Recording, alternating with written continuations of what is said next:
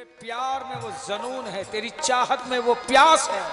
उत्कंठा है कि सब हदों से गुजर गई और तुझे चाह कर मैं संवर गई। जिस क्षण संवरी तेरे लायक हो गई। आजकल ये एपिसोड भी आ रहा है, हर हर महादेव। पार्वती जी जब बड़ी होती हैं और शंकर भगवान के लिए जब उनके प्रयास प्रारंभ होते हैं, अद्भुत चित्रण किया गया है। एक साधक का ईश्वर से कैसे मिलन हो वो पार्वती की यात्रा में दिखाया। है एक संक्षेप वर्णन जो मुझे बहुत अच्छा लगा। पार्वती जी को मालूम है कि गुफा के अंदर शंकर भगवान है, लेकिन कुछ दिखाई नहीं दे रहा। तो गुफा के बाहर इतनी बर्फ़ जमी हुई है कि बात बन नहीं रही। बस इतना है कि एक शंकर भगवान अंदर है।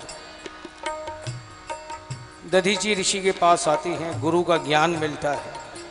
उस गुरु के ज्ञान से जो प्यास, एक उत्कंठा पैदा होती है वे आती हैं, गुफा के बाहर जमी हुई, बर्फ़ पे जैसे हाथ रखती हैं, सारी बर्फ़ पिघल के गिर जाती है और गुफा के अंदर से प्रकाश।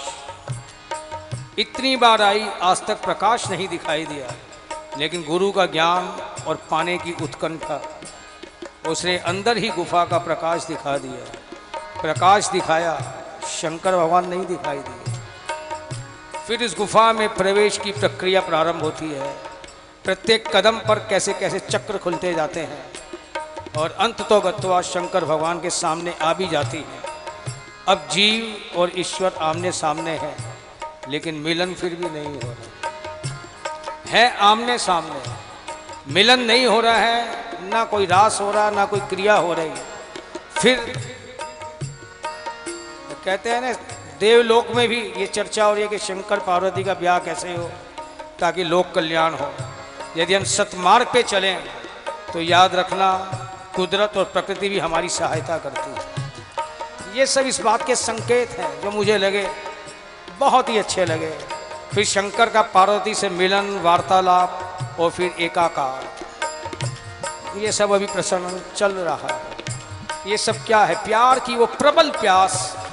कि ईश्वर भी आज ही देख रहा था कि शंकर भगवान भी फिर जो है पार्वती के वश में, कि पार्वती ऐसे कह दिया तो मैं भी यूँ करूँ, यूँ भी यूँ करूँ।